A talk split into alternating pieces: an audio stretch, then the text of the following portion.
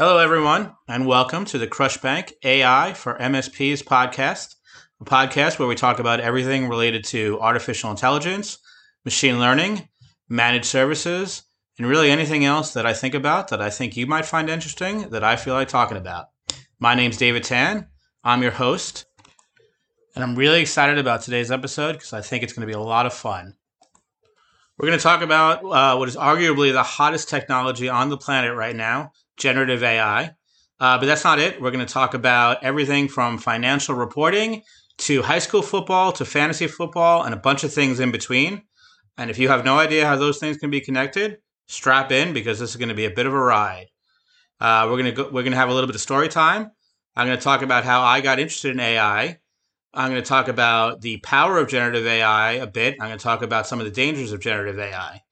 Uh, but to get started, the idea behind this podcast is not to be uh, not to talk down to my audience. I fully under expect that most of you will know what generative AI is, understand the technology, have a pretty good idea what I'm talking about. So I'm really going to try and skip the basics where possible.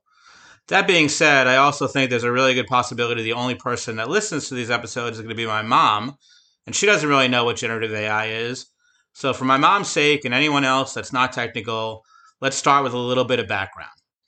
Uh, generative AI is, as it sounds, a type of artificial intelligence where large language models, or large models, I should say, in general, are used to create uh, original content. Now, that content can be anything from text to images to computer code and a lot of things in between. Obviously, generative AI hit the mainstream back in about November of 2022 uh, when OpenAI released their ChatGPT uh, product. Uh, gave people the ability to log on for free and chat with a computer bot that could do anything from answer questions uh, create original content, write stories, write narratives, uh, create outlines, build recipes, you name it. Uh, you can do it with gener- with ChatGPT. But before ChatGPT, OpenAI was getting a little bit of uh, publicity around their DALL-E product. DALL-E is also a generative AI engine. The difference there, it is a graphic generation generative engine. What that means is you can describe a picture and DALL-E will spit out what that picture would look like. So, in other words, you could tell DALL-E to create you a picture of an Eskimo riding a motorcycle through Times Square on New Year's Eve, and it would come back with something that probably doesn't accurately represent that, but at least in name represents that. In other words, it will have all of those elements. It will be recognizable as what you asked for. When OpenAI released uh, ChatGPT, like I said, it got incredibly power- popular, incredibly mainstream, and everyone started using it uh, and since then, probably the the year, almost a year since, not quite, uh, a lot of other companies have come out with similar technologies uh, that people are starting to leverage in all aspects of their business. I mentioned you can use it to create code. There's a lot of low code platforms built on generative AI. Uh, people are using it to create content. Uh, like I said, people are using it to create images, slideshow decks, things like that. You name it, there are really powerful models that can be used to create that. And again, I'm also not going to get too deeply technical on some of these episodes. There may be some where I am, but this one's uh, a little bit more about having fun, a little bit more story time.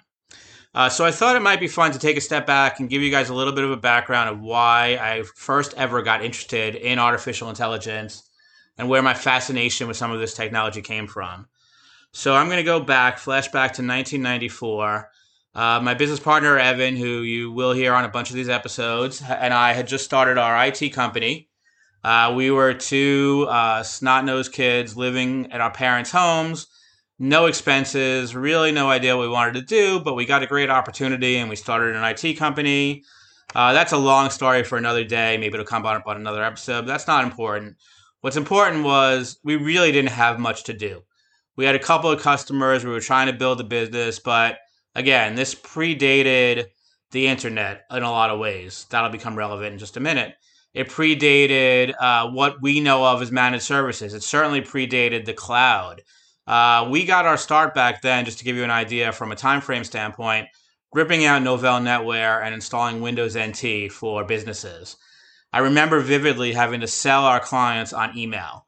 Uh, so, not to page myself as someone that's a million years old, but you get the idea of when this was. So, one of our friends had a brilliant idea of starting a fantasy football league. Uh, and we thought it was great because we love football. Listen, I'm not going to say we were like the guys sitting in the back of a diner that created a rotisserie fo- baseball back in the late 70s or early 80s, I think it was. But we were fairly early on in the fantasy football days. And again, we're talking a time before mainstream internet as you think of it today, no World Wide Web as you know it. Uh, so all of this stuff was done manually. So basically, there was 12 of us in the league, a bunch of guys that all grew up together, went to high school together, uh, great friends, 12 of us in the league. And Evan and I were the commissioners. We ran the league. I was responsible essentially for managing the lineups and the scoring. And basically, the way it would work back then was on Sunday mornings, everyone in the league would call me, leave a message on my answering machine, and uh, leave their lineup. And then Sunday night, I would download the box scores from CompuServe, Prodigy, whatever dial up service I was using, and we would manually or with spreadsheets, we'd compile the scores. And then Tuesday morning after the Monday night football game, we would fax the final scores out to all of our friends. Uh, and again, like I said, we didn't have much business to do at the time, so we certainly had a bunch of spare time. So I also took it upon myself to start writing newsletters. Uh, really, quite frankly, it was a way to make fun of each other. Uh, but it was also good fun. We called it the Pigskin Chronicles. Uh, and it was a great time. I would write articles about the individual games. I would write about. I'd have a uh, some sort of a interest piece, like talk about a made up story about someone's life. It was it was fun. It sounds a little bit childish and probably nonsensical to you now, but trust me, at the time, it was a good time. Uh, so that was 1994. Flash forward to about 1999, 2000. Uh, the internet, as we know it, started to come more into shape. Obviously, uh, .com was all the rage back then. Uh, and a bunch of uh, websites to run fantasy football leagues started to sprout up. We chose uh, CBS Sportsline for some reason. I don't remember if it was the only one or if we liked it, if it was free, if it was the cheapest. Don't remember, but it's what we chose. Uh, we, we still use it to this day. Uh, and you could do all of everything online. You could do it electronically. I didn't have to keep. I didn't have to manually uh, calculate scores. I didn't have to listen to my answering machine to get uh, lineups. Everyone could handle it themselves. They could create their own lineups. Uh, and what would happen was, as time went on, CBS would send out an email every Tuesday morning with the results of the games, the score, the final scores, but also a bit of a narrative. Now, uh, at this point, our business had started to grow, so I didn't have time to write the Pigskin Chronicles anymore. And I can assure you, CBS Sportsline, who had probably hundreds of thousands, if not millions, of leagues by this point in the early 2000s, certainly didn't have staff writers that were writing fantasy uh, box score stories about the Junkies, that was my team, playing the Sledgehammers, that was Evan's team. But every Tuesday, we would get a newsletter from CBS that had a fairly well written narrative about the outcome of the game, and it would talk about coaching mistakes and sitting and starting the wrong player, and and basically just describe the games and the outcomes of the week, and then they would come out with another one, which is a preview for the next week. And I was fascinated to find out how they did it, so I dug into it, and it turns out they were using a very early form of generative AI. So basically, they fed details about the uh, the scores of the game, the the rosters, the possible starters and sit and players that could be sat, free agents, things like that. They'd feed all that into the machine. I'm oversimplifying it, obviously, and the machine would spit out a narrative that looked like an article about the the, particular game. Uh, and it, like I said, it was you, you, could tell you couldn't necessarily tell that it was written by a computer. It was interesting. As time went on, you started to sense a little bit that was written by a computer, uh, but still very cool. And like I said, I was super fascinated with the technology, uh, and I found out where it came from. So uh, a few years prior to that, uh, Reuters, who had to cover financial reporting news, uh, found themselves in a bit of a dilemma so if you think about public companies, they report earnings quarterly, obviously. And big companies like Apple, Google, Microsoft, you know, uh, Caterpillar, you name it, the large companies have teams of analysts that listen in on earnings calls and they dig through the filings and they look inside the P&Ls and the balance sheet and they write long narrative stories about the performance of these companies. And that's all well and good for these large companies. But if you look at a small company that maybe trades over the counter, they're still responsible for reporting their financials every quarter. And there's still interest to the stockholders to read about those reportings. So, what Reuters did was they basically fed the same type of financial reporting data into a language model. I'm not going to call it a large language model because it very much predated what we have today. Uh, so they they would feed these into a language model, and it would write a financial news story about some over the counter stock. The company reported earnings. Again, the stock was probably trading at 12 cents, so I have no idea who was reading it. Probably the same people that are going to listen to my podcasts. Uh, but it was it was a great uh, solution for Reuters, and that kind of grew into, like I said, the technology that was used by fantasy football, and that was really the precursor of uh, what we see as generative AI now. Um, and again, it fascinated me. Uh, I've always been fascinated with technology, emerging technology specifically. I wouldn't say that I sat down and started to try and figure out business uses of it, but it was the type of thing that was kind of in the back of my mind. I've told that story many times. It's like I said, it, it's lit the spark around AI specifically for me. Uh, and you know, when we started CrushBank initially back in 2017, one of the reasons I was so fascinated with AI was uh, kind of where that came from. So I'm going to fast forward now, and this is going to get much more relevant in a minute. So thank you for indulging me and learning a little bit of my background. I'm going to fast forward now to a newspaper article from the Columbus Dispatch. That's a newspaper in Columbus, Ohio. Uh, Dateline, August 18th, 2023. It is a article about a high school football team game between two rival high schools. Uh, and I'm going to read it, so please indulge me. I'm not going to read the entire thing, but so indulge me for a minute. I'm going to read a little bit of it to you. So the headline is Westerville North escapes Westerville Central in thin win in Ohio high school football action. Uh, and the byline of that is Lede AI, L E D E A I.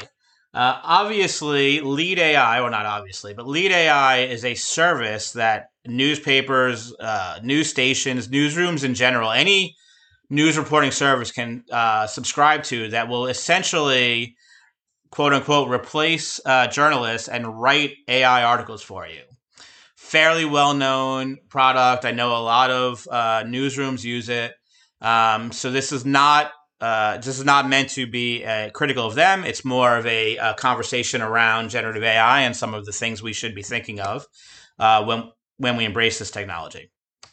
So uh, that headline again: uh, West escapes Westerville Central and thin win in Ohio. Not what your typical sports journalist would write. Obviously, right? I grew up reading Mike Lupica in the New York Post. Right? I used to wake up early every morning to get the post to read Mike Lupica's article about the Ranger game from the night before.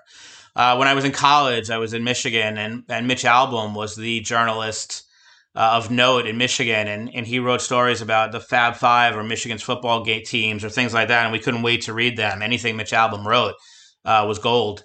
Um, this is not the type of headline that someone like uh, a Mitch Albom or a Mike Lupica would write. Obviously, journalism in general has changed significantly in the last 30 to 35 years.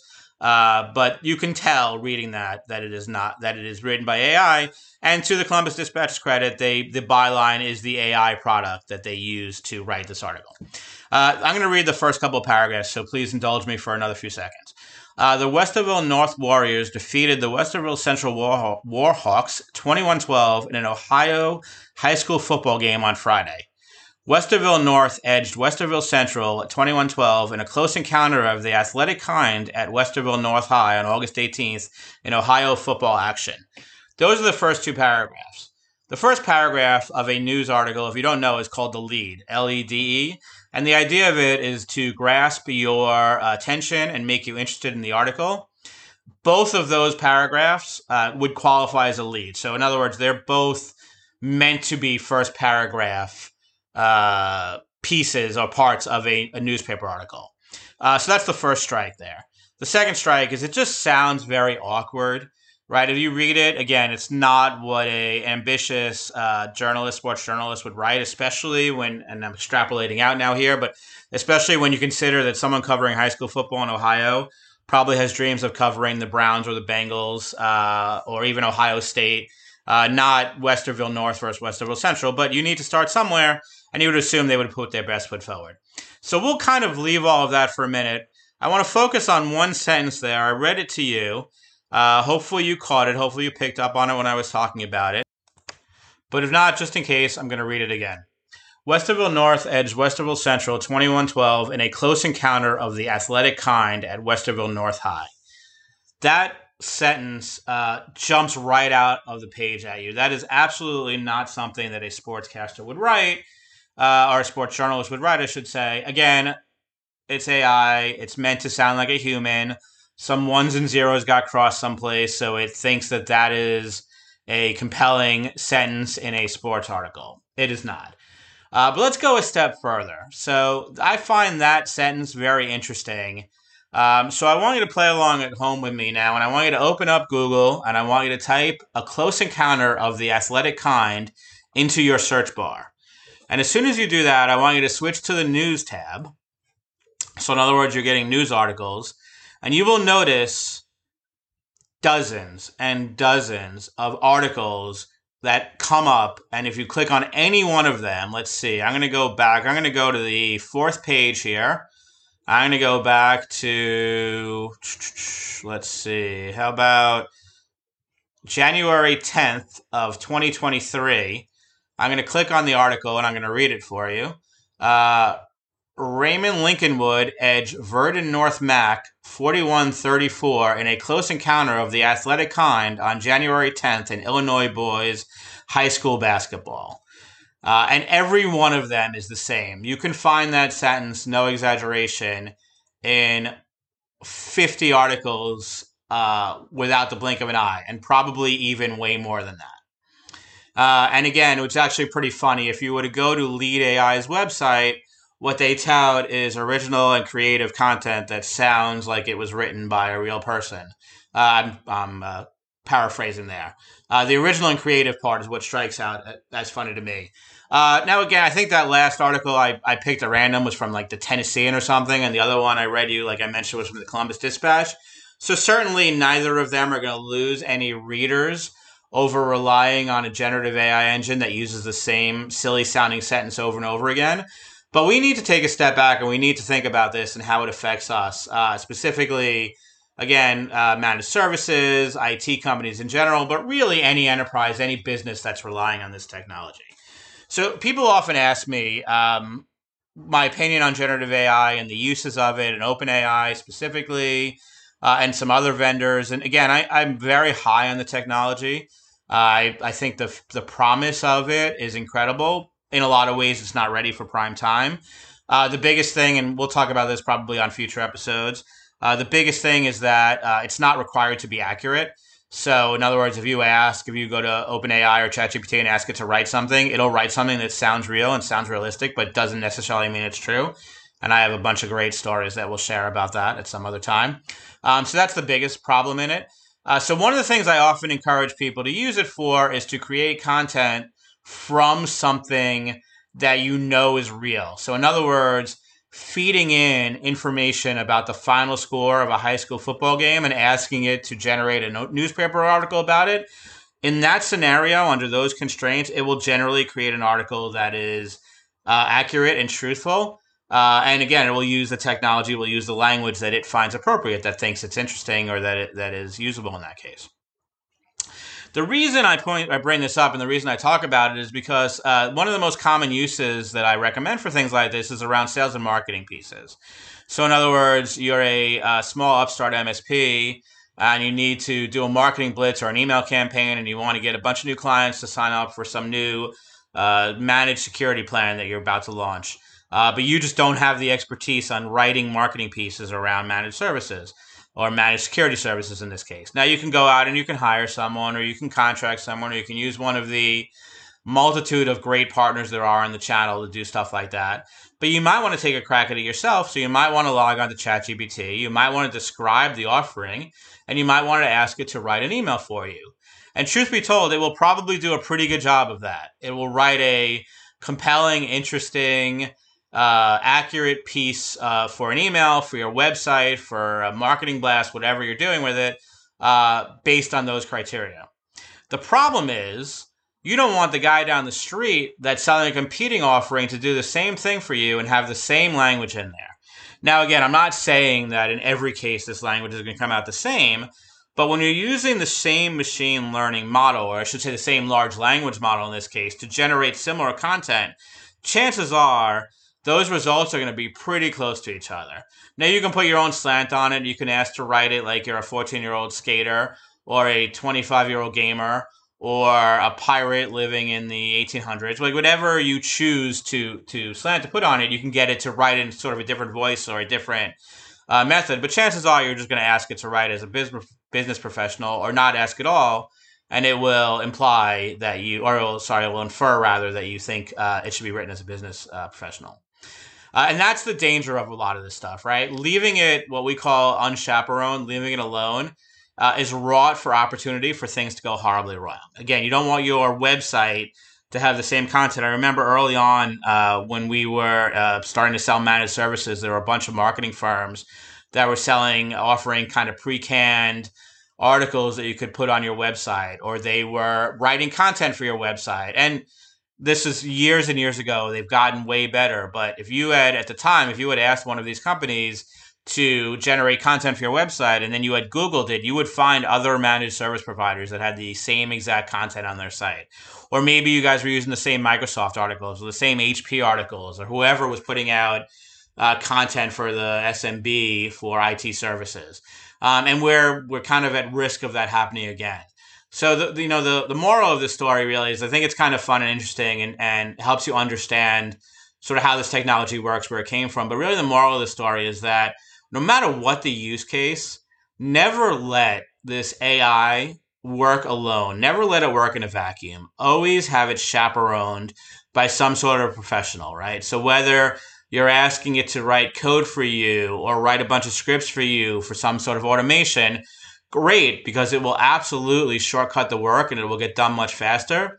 But you're absolutely out of your mind if you roll that stuff out without having someone that understands it, checking it and rechecking it and running it in a sandbox and doing all the sort of uh, due diligence you should do before that stuff gets deployed. By the same token, don't ask it to write an email, copy and paste that email into uh, MailChimp and send it out. Uh, read it, edit it, make it your own. Again, if you could start on third base, so to speak, with the amount of content you need written or the content you want in this case, that's still saving you a tremendous amount of time. Don't assume it's going to do all your work for you, or quite frankly, don't ask it to do all your work for you. And that I think is something to remember just about AI in general, generative AI specifically, but AI in general. Uh, we like to say that AI will not replace people. People that use AI will replace people. And this is a perfect example of that at play.